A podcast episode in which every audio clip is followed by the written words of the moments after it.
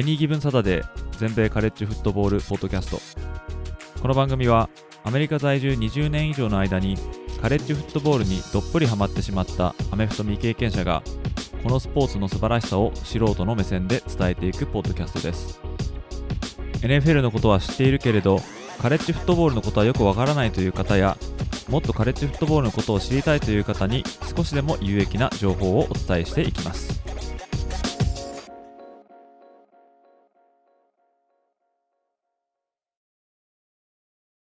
皆様ご機嫌いかがでしょうか？こちらは全米カレッジフットボールのファンサイトを運営しております。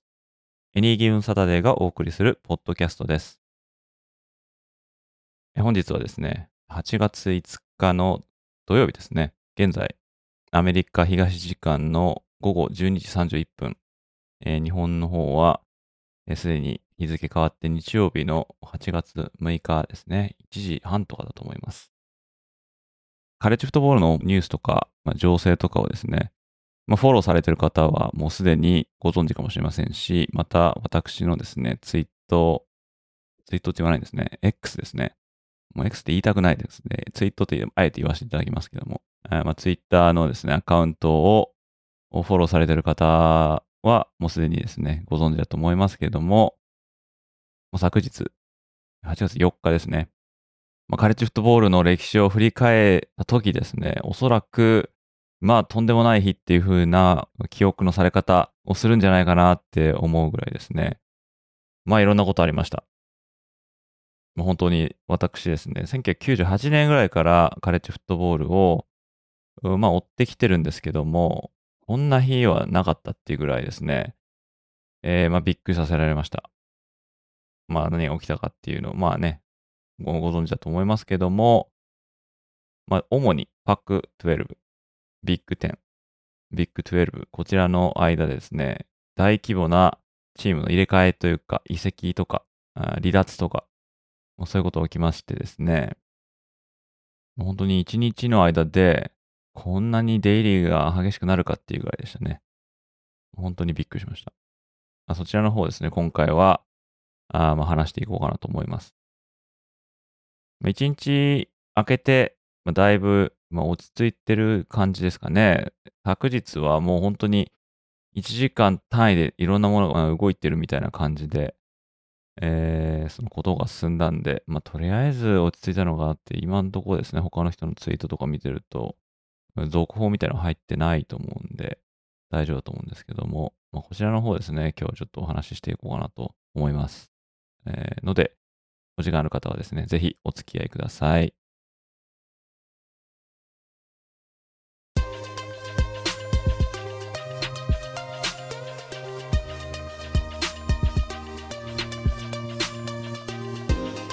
でですね、まあ、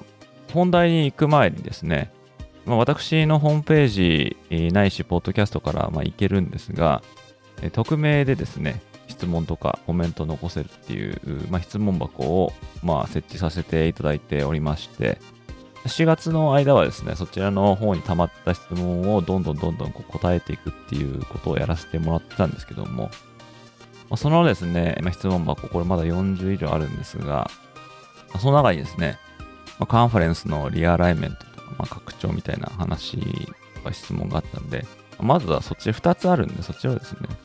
まあ、ご紹介させていただこうかなと思います。一つ目ですね。一つ目はこちらになります。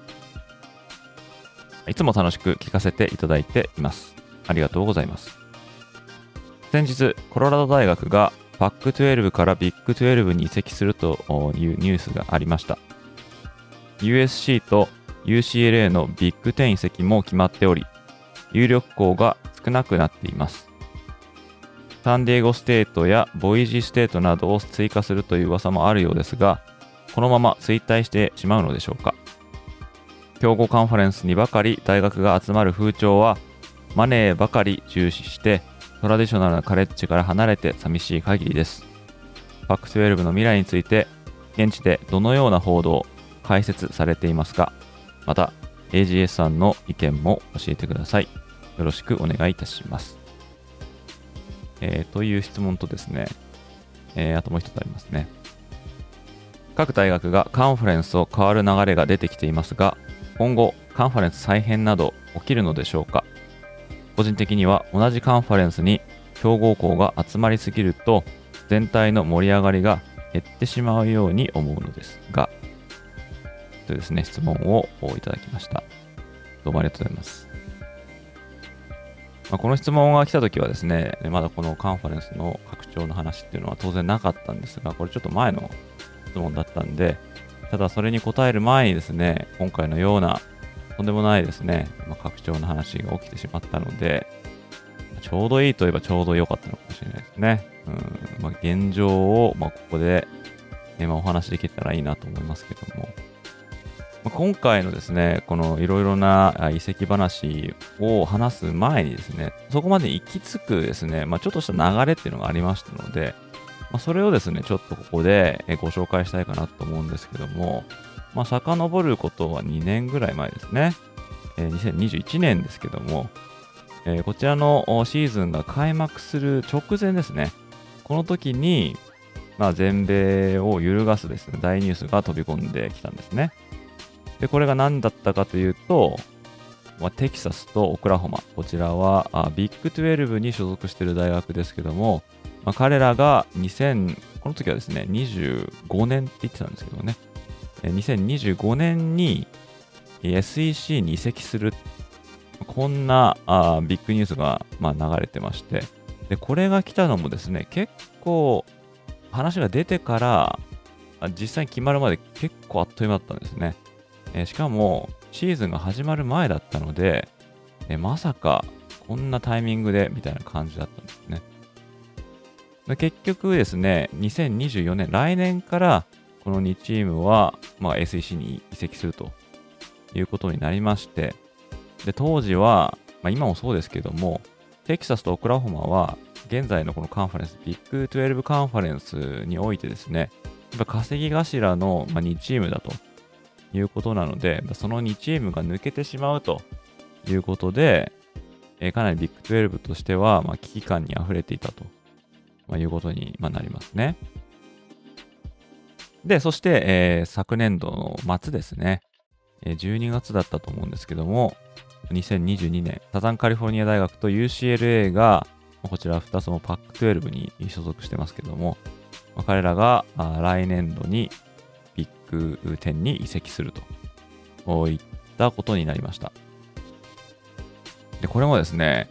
えー、まあ、かなりの驚きを持って伝えられたんですけども、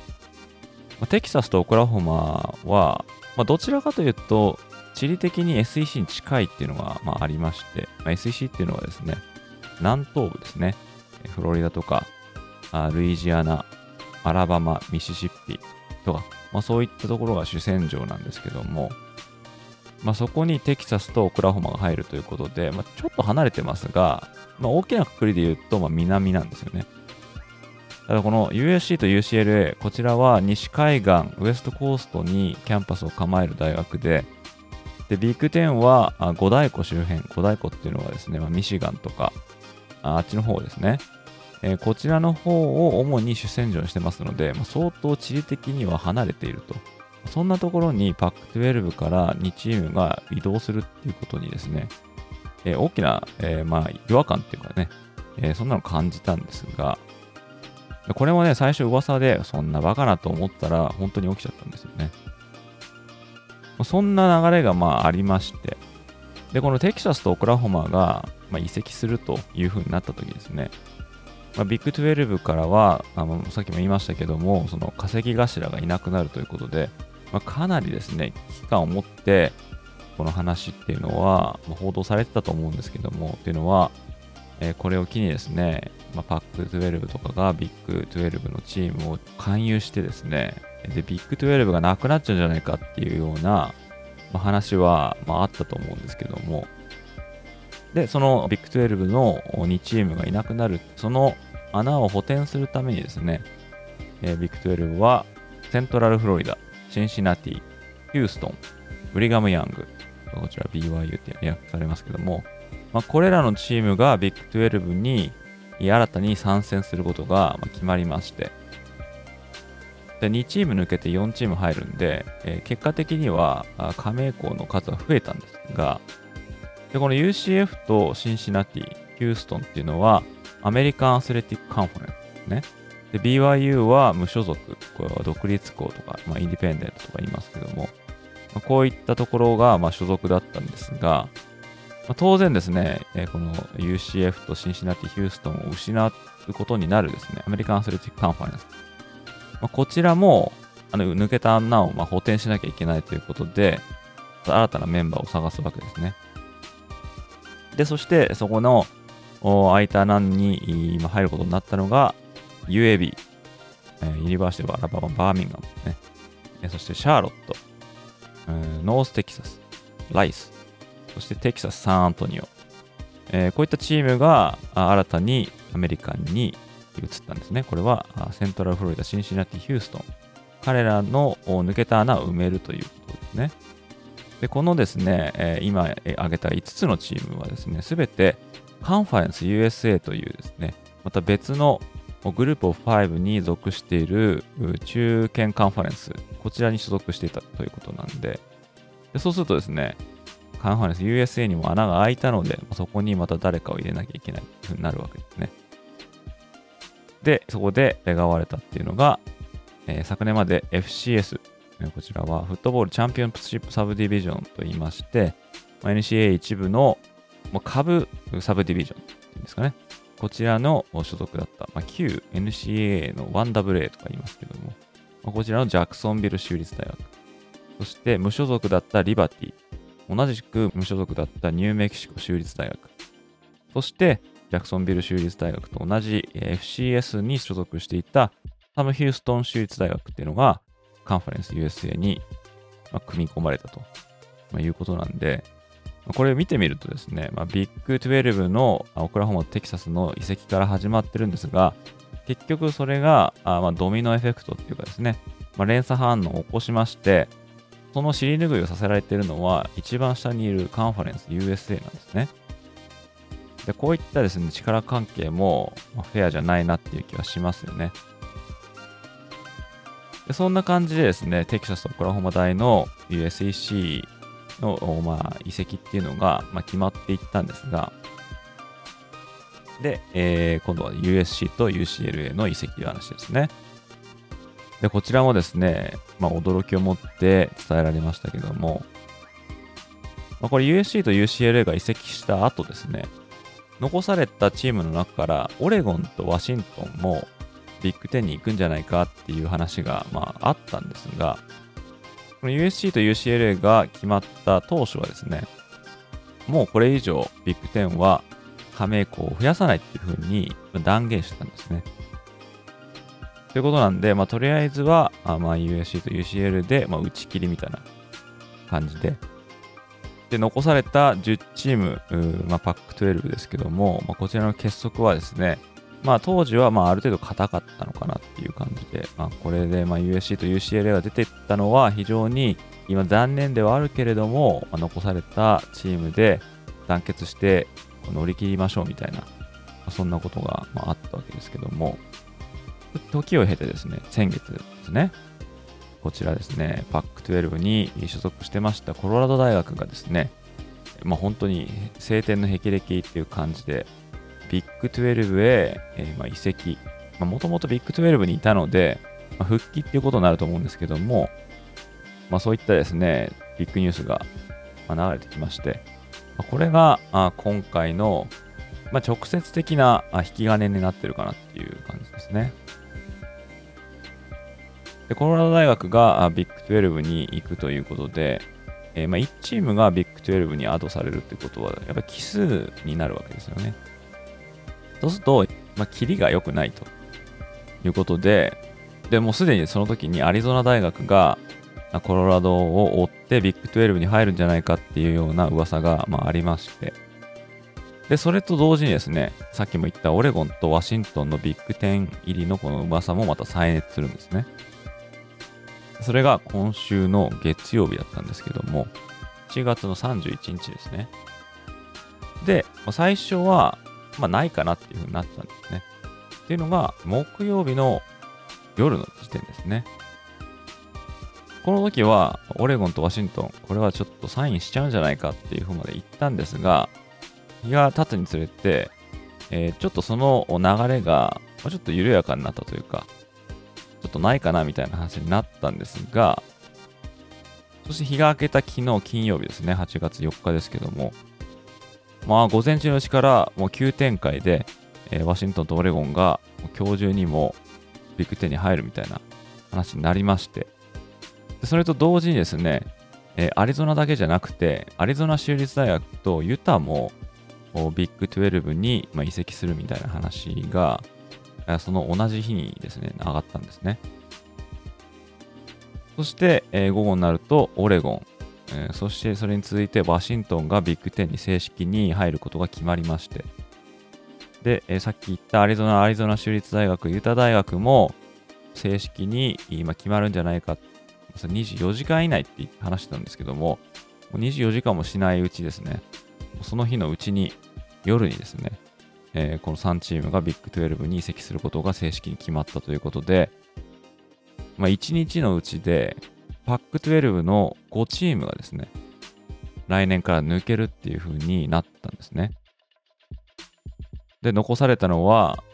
カリフォルニア、スタンフォード、ワシントン州立大学、で、オレゴン州立大学のこの4チームということで、パック12がパック4になってしまったということになるんですね。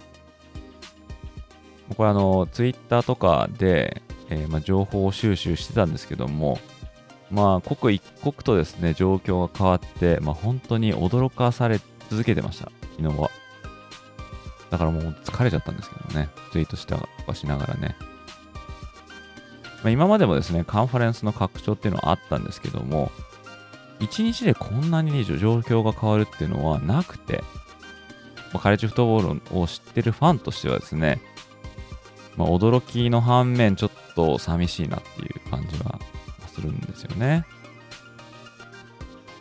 まあ、これであのパック12はですね、まあ、4チームになるということなんですけども、まあ、彼らのね、命運はいかにっていう感じですが、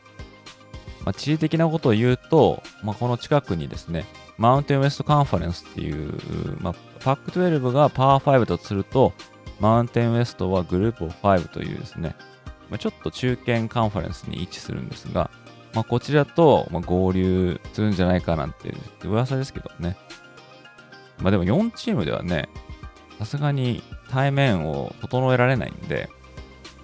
そうするとやっぱ誰かを加入させなきゃいけないとなると、まあ、必然的に近くにいるマウンテンウエストになるのかなっていう感じですけども。じゃなかったらですね、他のカンファレンス、また、まあ、ビッグ10はもうアドしないみたいな話してますけどもね、何が起こるか分かりませんけどね。何せ、このオレゴンとワシントンを加えて18チーム編成になりますからね、来年から。で、ビッグ12は16チームですかね、今のところ。まあ、18で揃えるんだったらビッグ12はあと2つぐらい入れられますけどね。えー、まあ、そうなっちゃうと、もう本当にパック12は消滅ですよね。消滅させたくないんだったら、まあ、他のチームをなんとか連れてくるしかないと思うんですけども、まあ、こうなると、例えばサンディエゴステートとか、サンノーゼステートとか、コロラドステートとか、ネバダ、ラスベガスとかですね、まあ、ボイジーステートとか、まあ、そういったチームを新たなパック12のカンファレンスに、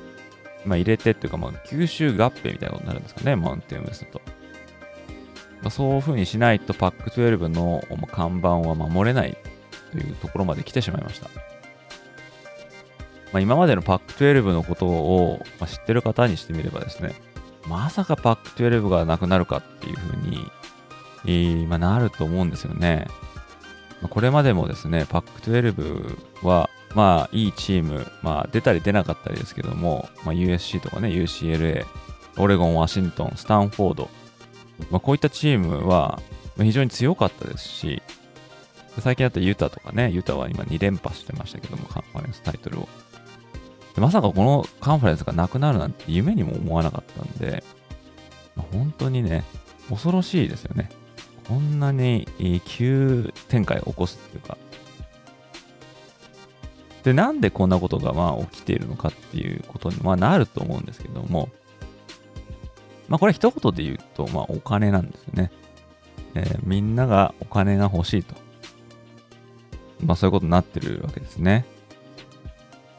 で、特にですね、カンファレンスの、収入源っていうのは、大きく見ると、まあ、テレビの放映権とか、まあ、メディアの、まあ、権利とか、まあ、そういうのが、まあ、大きく占めてるわけですね。でそういうのでお金が、まあ、入ってくると。で、カンファレンスは、カンファレンスに入ってきた、まあ、いろいろなお金が、まあ、ありますけれども、まあ、このお金をですね、所属しているチームに均等に分配するんですね。まあ、これシェアとか言いますけども。だからお金がいっぱい入ってくるカンファレンスにいれば、まあ、単純に考えると、所属しているチームにもお金が入ってくると、まあ、いうことになるわけですね。で、この収入源が、まあ、このテレビの放映権とかいうふうになってまして、まあ、例えば、ちょっと前ですかね、えビッグ10は記録的なですね、それこそ何兆円っていうぐらいのテレビの放映権を NBC、CBS、ESPN、あと FOX とね、えー、まあ、結びまして、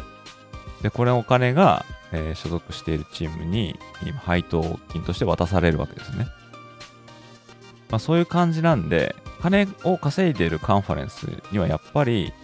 えー、みんな来たがるわけですね。お金入ってきますから。で、これがですね、このパック12からこうチリジになっていろんなチームが逃げていっちゃったっていう、まあ、理由と、まあ、言えると思うんですけども。でですね、えまあ、ここにですね、ちょっと今、パー5、これビッグ10、12、ACC、パック12、SEC、まあ、こちらの5強のカンファレンスと呼ばれるですね、えカンファレンスたちの先シーズンの収益っていうのがね、あるんですね。これちょっと今持ってきたんですけども、これちょっと紹介したいと思うんですけども、1位がビッグ10の845 million。じゃあ1ドル100円計算でも845億円ですね。で、2位が SEC で802 million。えー、こちらは802億円。3位が ACC で617 million。こちらは617億円。第4位がパック12で580 million。えー、580億円。5位がビッグ12で480 million dollar。こちらは480億円相当という取り分になっております。でですね、これを、まあ、先ほど言ったように、各チームで分配するんですね。だから分母が増えれば、まあ、当然配当金は減るわけですよね。いっぱいチームが所属しているカンファレンスの取り分っていうのは、もし額が同じだったら、まあ、少なくなるわけですけども、まあ、例えばですね、ビッグ10。こちらは、1チームあたり5800万ドル。こちら58億円。これが入ることになってます。で、SEC チームは5000万ドル。ACC が4000万ドル。ビッグ12が4500万ドルで、そしてパック12が3700万ドルということでですね、これだけ見ると、パック12は、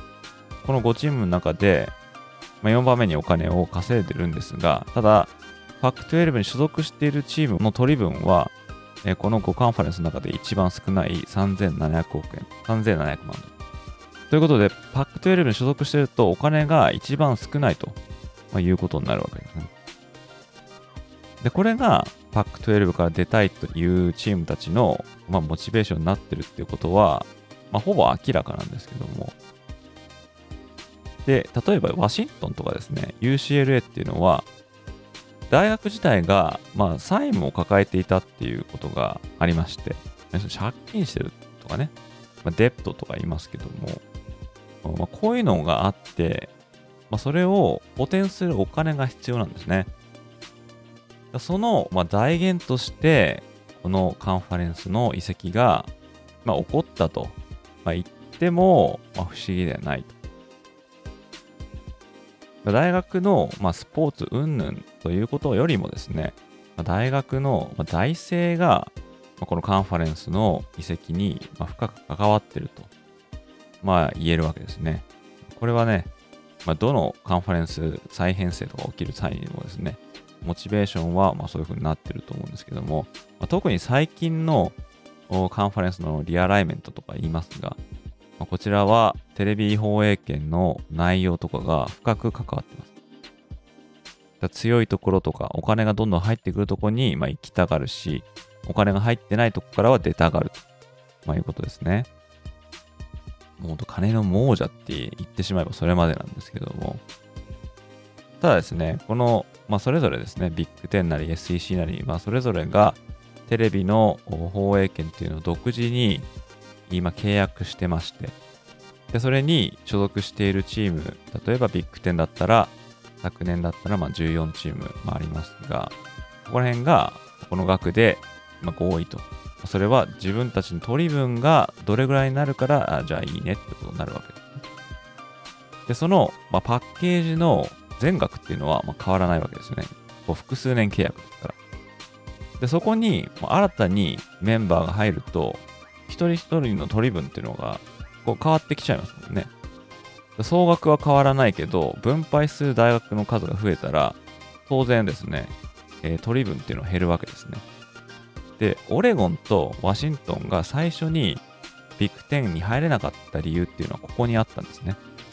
っていうのは、入ってもいいけど、もうすでに各大学がこれだけのお金をもらえるということで話しつけてるから、君たちにこのシェアはない、要するに分配金はない、ゼロで、まあ、そうなったらさすがにですね、オレゴンもワシントンも、いや、それだったらちょっときついなってことになるわけですよね。お金入ってこないっていうこと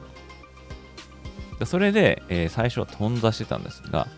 新たな話し合いの中で、え、50%のシェア、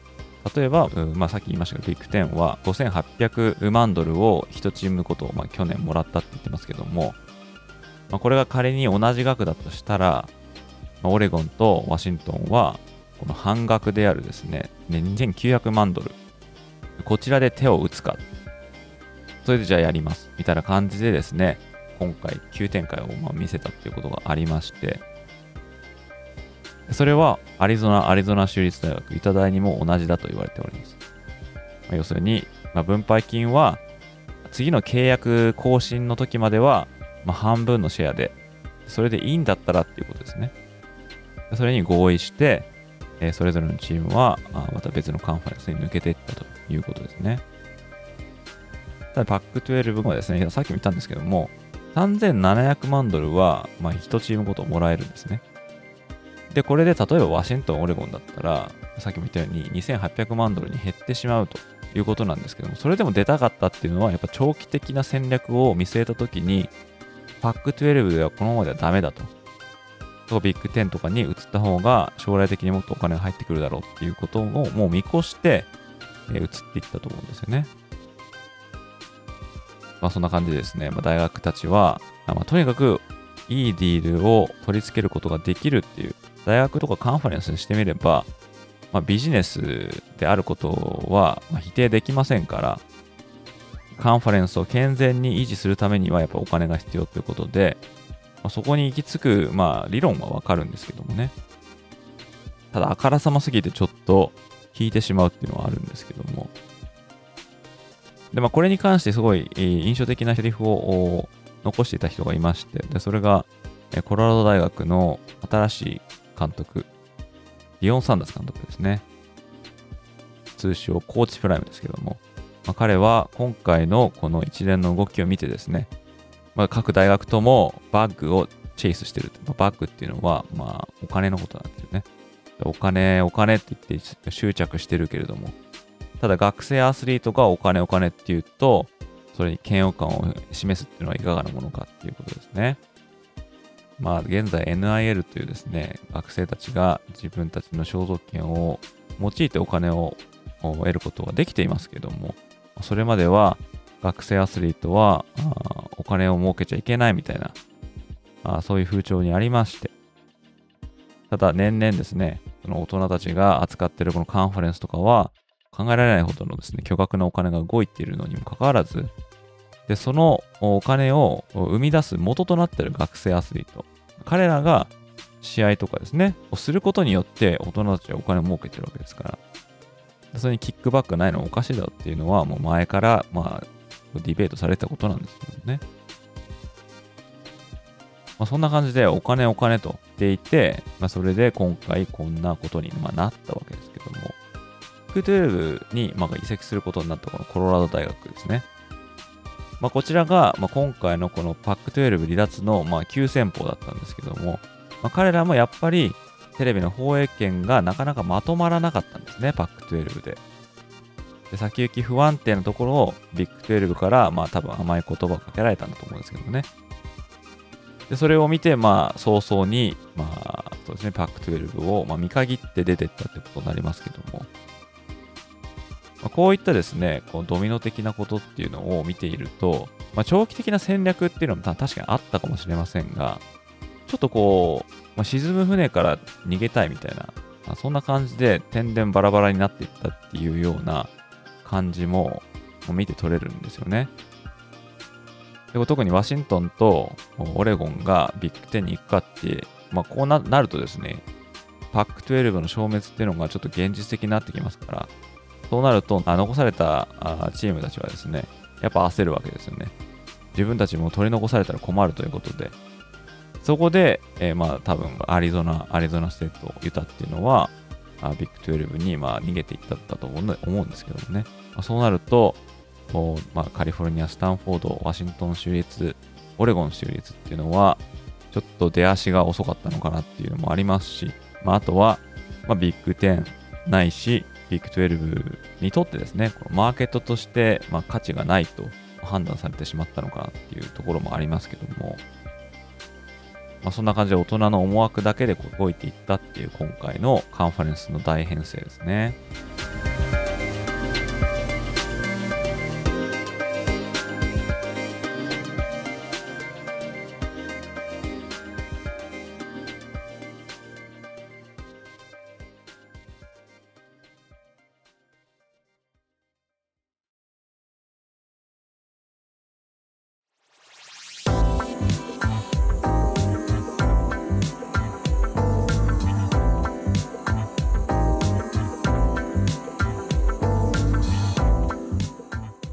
ビッグ10はですね、まあ、ちょっとさっきも言ったんですけども、USC と UCL 以降は、その他に補填はしないって言ってたんですね。で、この時に USC と UCLA をビッグ10に引き寄せることに大きく貢献した方っていうのが当時のカンファレンスのコミッショナーである、まあ、ケビン・ワレンさんっていう方なんですね。でこの方は年明けにですね、シカゴ・ベアーズのプレジデントに就任するために出ていっちゃったんですけども、で、彼は、まあ、どちらかというと、まあ、このポッドキャストでも何度か言ってますけども、あんまりこう、受けは良くなかったんですね。で、これでも UCLA と USC をもう加盟させたっていうことが多分おそらく彼の任期の中で一番の大仕事だったと思うんですが、で、その彼がいた時にもうこれ以上はビッグ10に加入させることはないと言いつつですね、このワレンさんの後釜となったこれトニー・ペティーティっていう方がいるんですけども、この方がですね、まあ、就任してまだ半年も経ってないんですが、オレゴンとワシントンの勧誘に成功してるわけですね。ここら辺にもこのペティティさんの手腕が光るんですけども、まあ、一方でですね、パック12、えこちらはカンファレンスのコミッショナー、ラリー・スコットっていう人がですね、えー、何年か率いてて、で、この人もあんまり受け良くなかったんですね。えー、っていうのは、メディアの放映権とかっていうのをなかなかこう、いいものを取り付けることができなかったということで、でそしてですね、ちょうど1年ぐらい前に、このスコットさんから現在のコミッショナーであるジョージ・クリアブコフさんですね。この方に今受け継がれて、で、このクリアブコフさんは、就任からですね、まあ、1年間ほど、この新しくメディアの放映権とかを、ま、取り付ける準備期間っていうのは、ま、あったんですけども、その間に所属しているチームの全員をですね、満足とか納得させるほどのテレビのディールを確保できなかったと、まあ、いうことも、まあ、今回のパック12の空中分解の、まあ、理由とも言えると思いますね。まあ、彼は、もうちょっと待ってくれ、もうちょっと待ってくれと。必ずみんなが納得する契約を取り付けるからみたいな感じで引き伸ばしてたんですけども、まあ、それに業を煮やしたチームが出ていっちゃったっていうことで、まあ、そういうことを考えるとですね、このクリオブコフさんがこの情勢を見誤ったと、まあ、言えるのかなって思いますね。で、これですね、まあ、今言ったようにコロラド大学の出てったこととか、まあ、お金がどうのこうのって話をまあしましたけども、これもうちょっとですね、紐解いてみるとですね、これロングフォーネットワークっていうのが、これ実は引き金となるこう遠因になってるんじゃないかなっていうふうに思うんですよね。で、このロングフォーネットワークっていうのは何かっていうことですけども、まあ、ロングフォーンって言ってもうわかると思いますが、これテキサスですね。テキサス大学の独自のネットワーク、例えばテレビを放映とか、まあ、ストリーミングとかですね、試合とかそういうことですけども、まあ、これがですね、関わってんじゃないかなって思うんですよね。で、このロングフォーネットワークっていうのは2011年に立ち上がって、でこれ ESPN のバックアップを受けてるんですけども、で当時ですね、ビッグ12ネットワークっていうのが、まあ、形上あったんですね。ただ、当時すでにあった SEC ネットワークとか、ビッグ10ネットワークとか、そのカンファレンスが持っているメディアのネットワーク、でこういうのに比べるとビッグ12ネットワークはもう全然力に劣っていたんですね。で、そこをなんとかしなきゃいけなかったはずなんですが、テキサスが独自のネットワークを立ち上げて、だからビッグ12カンファレンスの中にビッグ12ネットワークっていうのと、ロングホーネットワークっていうのが、まあ、乱立してたってことがありまして、それはテキサスが、まあ、俺ら勝手にやるよみたいな感じですね。立ち上げたわけですね。こちらもですね、ちょっとテキサスの、ちょっと我が道を行くっていうような性格が出てると思うんですけども。で、これ ESPN と10年間の巨額の契約を結ぶんですが、ただですね、このロングホーンネットワーク、最初の5年間で4800万ドル、こちらは一度100円計算だと48億円ですね。こちらの損失を出してしまうんですね。で、大きなところで言うと、このロングホーンネットワークはテキサス州の高校アメフトの試合もブロードキャストしようとしてたんですね。ただそれは NCA によって禁止されてしまったんで、でプランがまあ大きく変わってしまったっていうのもあるんですけども、まあ、結局、今の今までですね、まあ、大した収益を見込めず、でそれに代わるテレビのディールが必要になったと、まあ、いうことが、まあ、挙げられると思うんですね。で、これがテキサスが SEC へ移ろうというモチベーションになる原因になったと思うので、そういうことを考えると、まあ、このテキサスとオクラホマが移る、テキサスが移るときにオクラホマも一緒に連れてったっていうのもありますが、でここからビッグ12があ他のチームを引き抜いたりとか、でそこが、まあ、連鎖反応を起こしているとすれば、テキサスが独自に立ち上げたこのロングホーンネットワークのこの失敗がですね、まあ、実はこのカンファレンスの現在のごちゃごちゃなってしまったですね、遠因になってるんじゃないかなっていうふうに思うんですね。まあ、全てはまやっぱりお金っていうことですけども、で、これですね、まあ今現在話してきたのはビッグ10、ビッグ12、パック12の話ですけども、これ ACC、アトランティックコースカンファレンス、まあ、こちらはどうだっていうね、話にも、まあ、なるかなって思うんですけどもね、まあ、ACC は東海岸なんで、今回起きているこのカンファレンスの大編成、こちらはどっちかというとこう、まあ、対岸の火事みたいな感じで見てると思うんですが、ただ、同時期にですね、フロリダステートが、まあ、自分たちは出ていく準備があるとか。まあ、ACC の収入は割に合ってないというふうに言ってるわけですね。さっきも言ったようにですね、各カンファレンスの分配金っていうのは、強かろうが弱かろうが、平等に分けられるんですね。で例えば ACC ですけども、去年の数字見ると、まあ、1チームあたり4000万ドルを受け取ることになってますが、これはフロリダステートだろうが、マイアミだろうが、デュークだろうが、どこだろうが、同じ額をもらえるわけですね。で、これで、例えば SEC と比べるとですね、これ1000万ドル SEC のチームはもっともらってるわけですね。で、これ例えば、バンダビルド大学とかね、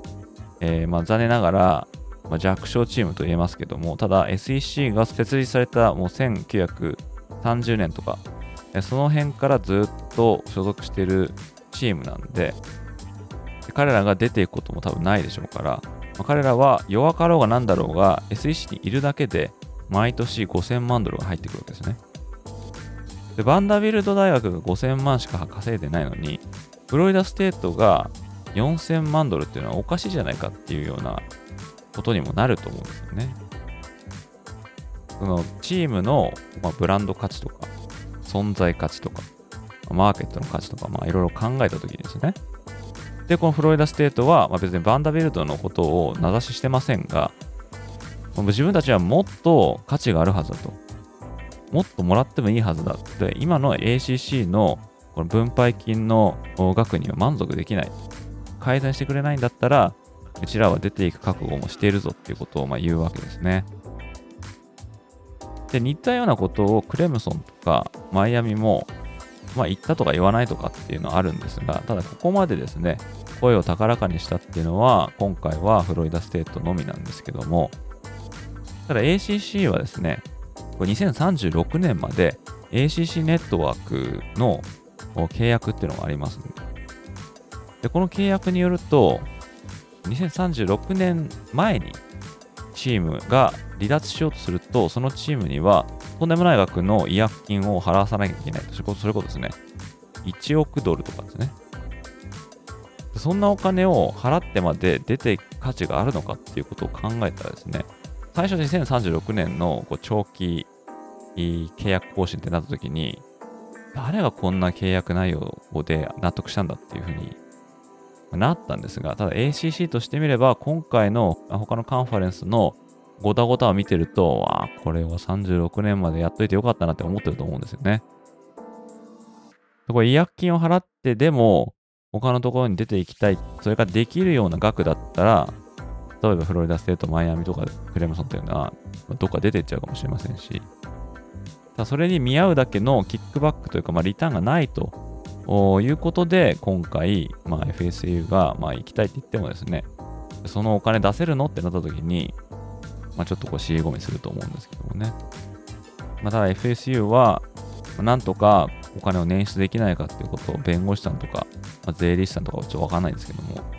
そういう人とちょっと話してるみたいなんですけどもね。で、またこの UNC、UNC っていうのはノースカロライナですね。えーまあ、この学長、まあ、FSU が吠えてるのを聞いてですね、まあ、君らが吠えたって、うちらのカンファレンスにいいことなんか何もないなんて、ちょっと諌めようとしてるところもあったみたいですけども、まあ、ここら辺はね、多分、まあ何、何も起こらないと思うんですけども、何も起こらないと思ったらパック12がなくなりかけてますからね。えー、まあ、ネバーセイネバーなんて言いますけども、ここら辺もね、ちょっとまあ、見ておきたいところですよね。で、あと SEC ですね。サウスイースターカンファレンスま。冒頭からもお話ししましたけども、ここにはオクラホマとテキサスが今回合流することになってますけども、でこれで彼らのチーム、16チーム編成なんですね。で、えまあ、ご存知かもしれませんけども、ここのカンファレンスには、アラバマ、LSU、アーバン、まあ、アーバンはオーバーンで知られてると思うんですけども、えー、あとはフロリダ、ジョージア、テネシー、えー、そしてテキサス A&M と、うんまあ、そういったですね、強いチームがこぞって参加しているところのに、さらにオクラホマ、テキサスが入るということで、まあ、ブランド力とかね、そういうことで、まあ、心配することはまあないと思うんですよね。ま、16チーム編成となりますが、ま、彼らと、まあ、対をなすビッグ10が18チーム、ま、編成になりますんで、え、ちょっとここ数字合ってませんけども、まあ、初戦ですね、SEC チームにしてみれば、まあ、優勝してしまえばこっちのもんだということなんで、で、以前のポッドキャストで、まあ、SEC の一強化を改善するにはみたいな話でちょっと話したんですけども、まあ、とにかくここ15年ぐらいはですね、SEC のナショナルタイトル獲得率が、まあ、めちゃめちゃ高いわけですね。で昨年、一昨年はジョージアがあ2連覇しまして、で3連覇かかった、まあ、シーズンを今回迎えるわけですけども、まあ、そういった意味では SEC は別に今から焦ってどっか新しいチームを受け入れる必要はないわけですね。なんで、まあ、彼らがまたエクスパンドするっていうことは、ま、ないのかなと思いますし、で、彼らのコミッショナーであるグレッグ・サンキーさんもですね、今のところそんな話はないと。まあ、おっしゃってましたが、まあ、このおっしゃってましたっていうのは、このパック12とか、この今回のこのゴタゴタが以前の話なんでね、まあ、状況が随分変わっちゃいましたから、まあ、ひょっとしたらね、マイアミとか、フロリダステートとか、まあ、クレムソンとか、地理的にはね、別に入れても全然不自然じゃないようなチームですから、まあ、こうなってもまあおかしくないですよね。今のところでもなさそうですね。まあ、でもですね、やっぱこう大きなところで見ると、まあ、今まで地理的な関係でカンファレンスっていうのは、まあ、生まれたんですね。それはやっぱり移動するのが大変ですから、同じエリアにいるチーム同士で、えー、まあ対戦しようっていうことでカンファレンスっていうのは生まれたんですね。これも100年以上前の話ですけども。でそこからいろんなものが変わりまして、情勢が変わってですね、えー、そのカンファレンスが大きくなったりとかして、その最たるものがですね、まあ、例えばビッグ10があメリーランドとかラトガースっていう全然離れたところにいる東海岸のチームを入れたりとか、ビッグ12が同じく東海岸のウエストバージニアをこうま、入れたりとか、そういったところからも徐々にですね、この地理的理由でカンファレンスを継続させるっていうこのコンセプトは、ま、崩れてはいったんですが、まあ、今回ですね、パック12から4チームがこのビッグ12に参戦するということで、これ地図を見るとですね、まあ、いびつなんですね、これね。で、アメリカの、まあ、地図、頭に浮かべていただけると、まあ、分かりやすいかと思うんですが、まあ、ちょうどですね、まあ、五大湖っていうのがね、まあ、あるんですけども、ちょうどアメリカの地図の、まあ、上の方ですね、ちょっと右寄りですね、東寄りなんですけども、そこに、例えばミシガン、ミシガンステート、オハイオステート、ウィスコンシン、イリノイ、パデュー、インディアナ、まあ、そういうチームがですね、まあ、いるんですね。で、今回ですね、このパック12の USC、UCLA、ワシントン、オレゴンっていうのがビッグ10に入ったことで、こう地図の端っこの方ですね、西海岸、ここにポポンとこう、この4チームがいてみたいな感じですね。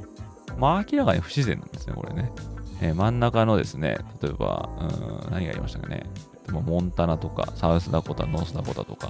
まあ、そういったですね、ところを飛び越えて、まあ、そこにまあ大学がないっていうのもあるんですが、そういった飛び越えてパック12にまあ触手を伸ばしたということで、これいびつですしね、だからビッグ12もですね、まあ、今回、まあ、アリゾナ、アリゾナセットユタっていうのは、まあ、まあ、似たような地域ですけども、まあ、さっき言ったようにウェストバージニアが、まあ、ちょっと東の方で、えー、いますんで、このアメリカの下側ですね、南側をこうぐっと広げたようなこう分布図になってまして、で、ACC っていうのが、まあ、東海岸で北から南までずっとありまして、で、SEC は南東部ですかね。そこに今構えてますけども、まあ、そんな感じで、だんだんですね、こう地理的なあ結びつきが薄くなっているというふうになってまして、でその上で、ビッグ10は18チーム、ビッグ12は16、SEC が16、ACC が14ね。で、パック12が、まあ、4っていうことになってしまいましたけどで、このアンバランスをどうするんだっていうことになると思うんですよね。単純に考えて、ビッグ10は来年から地区制度を廃止するんですね。現在は西地区、東地区になってまして、っていうか、まあ、どのカンファレンスも全部廃止するんですけども、来年からですね。これ18チームで総当たりなんか無理ですから、で、これでベストのチームをまどうやってこう選び出すってことになると思いますよね。これはカンファレンスのトップ2チームをカンファレンスの優勝決定戦で当てがうってことですから。そうすると、まあ、数が多いんで対戦しないチームっていうのは当然出てくるわけですね。その中から勝ち抜かなきゃいけないっていうことなんですけども、これ18、16、16、14と、まあメジャー、まあもう4と絞ってしまってもいいと思うんですけども、ここでも、やっぱりちょっと釣り合ってないというのがありますんでね。まあ個人的にはですね、もう一回ぶち壊して、で、4つの大きなカンファレンスに分けちゃえばいいんじゃないかなって思ってしまうんですけどもね。例えば、ノースイースト、ノースウェスト、サウスイースト、サウスウェストとかですね。こういうふうに4つに分けて、そのカンファレンスごとに勝ったチームがトーナメントでやるとかね。そういうのが分かりやすいと思うんですけどもね。ただですね、各カンファレンスの思惑とか、まあ、歴史とかありますんで、なかなかそうはいかないんですけども、まあ、そういったことを考えると、パック4のですね、残された4チームが一体どうなっちゃうのかなっていうのは、まあ、非常に気になるところですよね。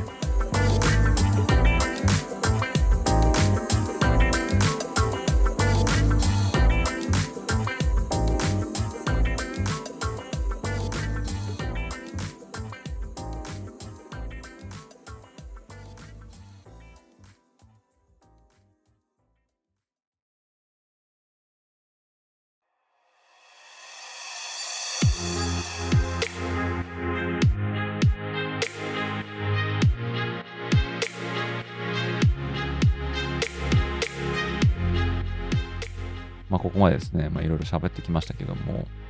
まあ、基本的に、まあ、このお金がモチベーションとなっているっていうこの現在の動きですね。これは、ま、トラディションとか伝統とか、まあ、そういうことを重んじている人にしてみると非常に興ざめだと思いますし、まあ、私もね、ちょっとそう思ってしまいますけどもね。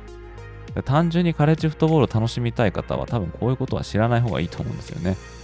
そういうこと冷めてしまいますからね。えー、まあ、あるもの、ある試合をただ単に楽しむっていう。そういったことを考えると、まあ、今回の大編成、まあ、これに関してポジティブな点は、今まで見ることができなかったマッチアップをより手軽に見ることができるっていうことは、まああると思いますね。まあ、特にビッグ10だったらね、まあ、オレゴンとワシントンが入ったことで、まあ、オレゴン対オハイオステートとか、オレゴン対ミシガンとか、ペンステートとか、ウィスコンシンとか、まあ、そういったですね、パック12、これま USC と UCL も絡んできますけども、なかなかこの距離的にですね、えー、ノンカンファレンス、えー、交流戦みたいな形でこの2カンファレンスが対決することなかったんですね。ただ今回のことで、そういった好カードがですね、えー、より現実的なものになるっていうのは、まあ、ファンとしてみればね、嬉しいと思いますし、まあ、例えば UCLA、USC、もしくはオレゴン、ワシントン、こういったところのホームゲームとして、例えばミシガン、オハイオセット、ペンステートみたいなのが来るってなればですね、また面白い試合になると思いますし、またチケットの売り上げもね、まあ、上がると思いますしね。まあ、日本のファンからしてみればね、そういったビッグ10のチームを西海岸で見れるっていうのは、もちろん行ってみやすいですよね。でこう見ているファンとかにしてみると、まあ、いろんなこのしがらみみたいなのは、まあ、ちょっととりあえず置いておけばですね、いい試合のマッチアップが増えたと、まあ、いうことになると思うんですよね。ただですね、やっぱネガティブな点って、これはちょっと指摘しておきたいなって思うのは、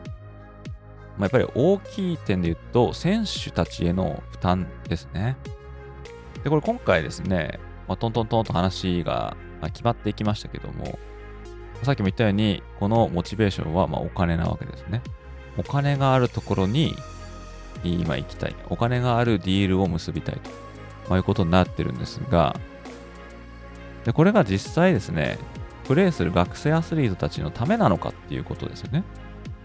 で特に移動とかを考えると大変なことになると思うんですよ。で例えば、アメフト部とか男子女子バスケットボールっていうのは、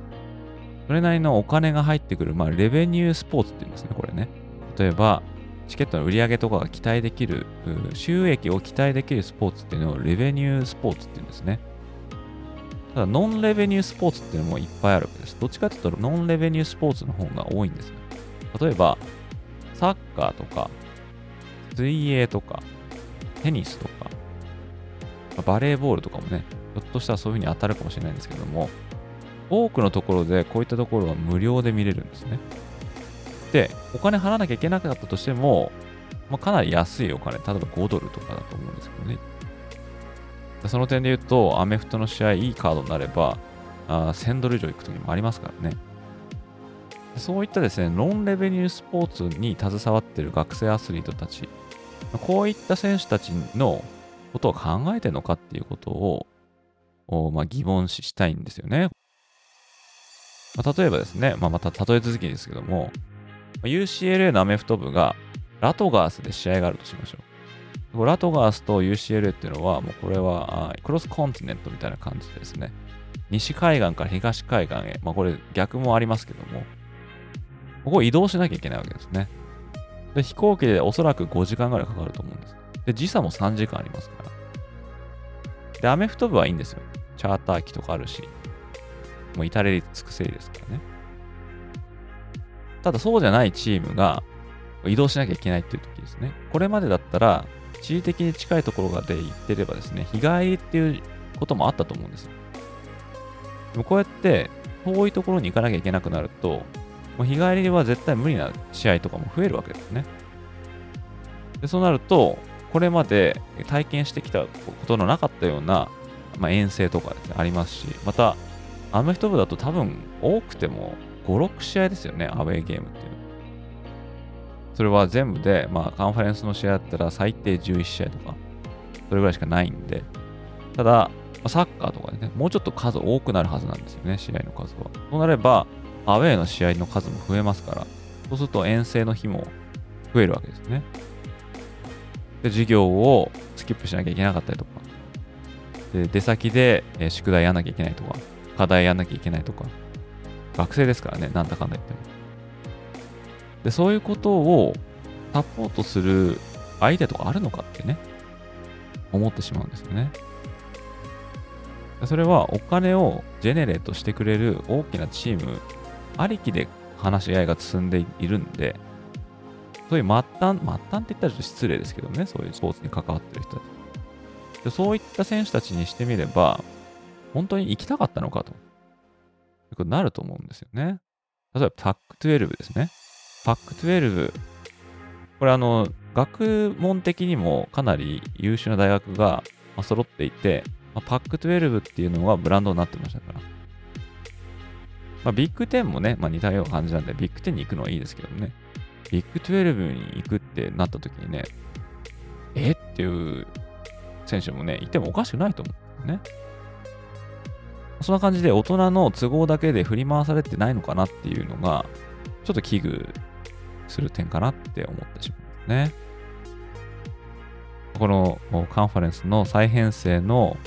モチベーションが全てお金で始まっていることを考えるとですね、まあ仕方がないと言えば仕方ないんですけども、例えば今回のですね、こう1日でこんなことが起きたっていうことを見るとですね、ちょっとやるせないっていうかですね、伝統とか関係ないんだな、伝統だけで生きていけないんだなっていう感じですよね。まあ、例えば、オレゴンとオレゴンステートの、あまあ、今はちょっと呼ばれてませんけど、昔シビルウォーっていうライバリーだったんですね。で、オレゴンがビッグ10に行ってしまったので、ひょっとしたらこのライバリーが途絶えてしまうかもしれませんし、またワシントンとワシントンステートのアップルカップっていうライバリーもですね、ひょっとしたらなくなってしまうかもしれませんしね。まあ、そんな感じで、そういった伝統とか失われるのは非常にですね、残念ですし、またお金で全てが動いてるって知ることもですね、非常に興ざめなんですが、まあそうは言ってもですね、もう決まってしまったことなんで、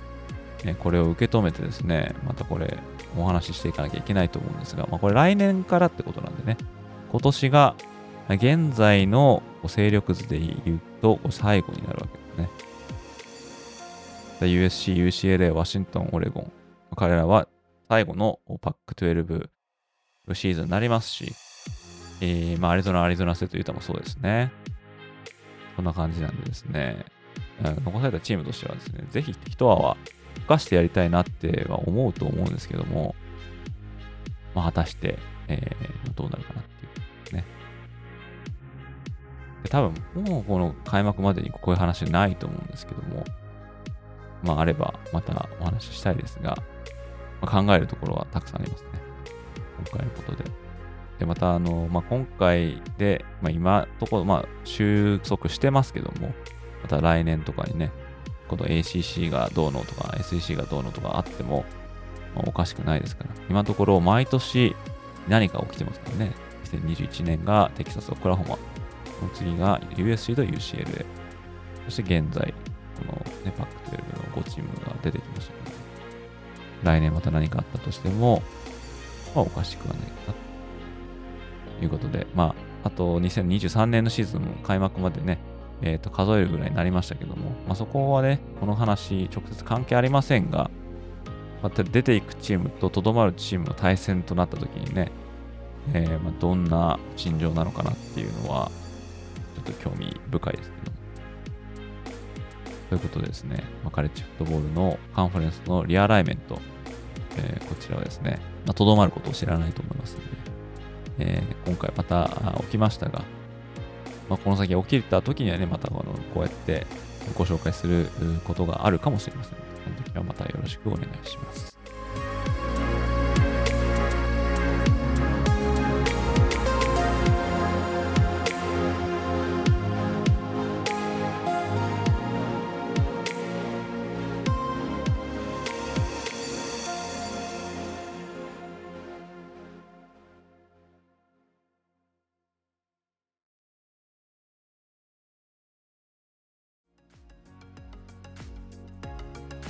ということで今回もここまで聞いていただき本当にどうもありがとうございました。もしこのエピソードをお聞きの方の中でお使いのポッドキャストアプリでまだ登録やフォローをされてない方がいらっしゃいましたらこの機会にぜひポチッと登録やフォローボタンを押していただけると幸いです。それでは今回のエピソードはここまでとなります。また次回のエピソードでお会いいたしましょう。それでは失礼いたします。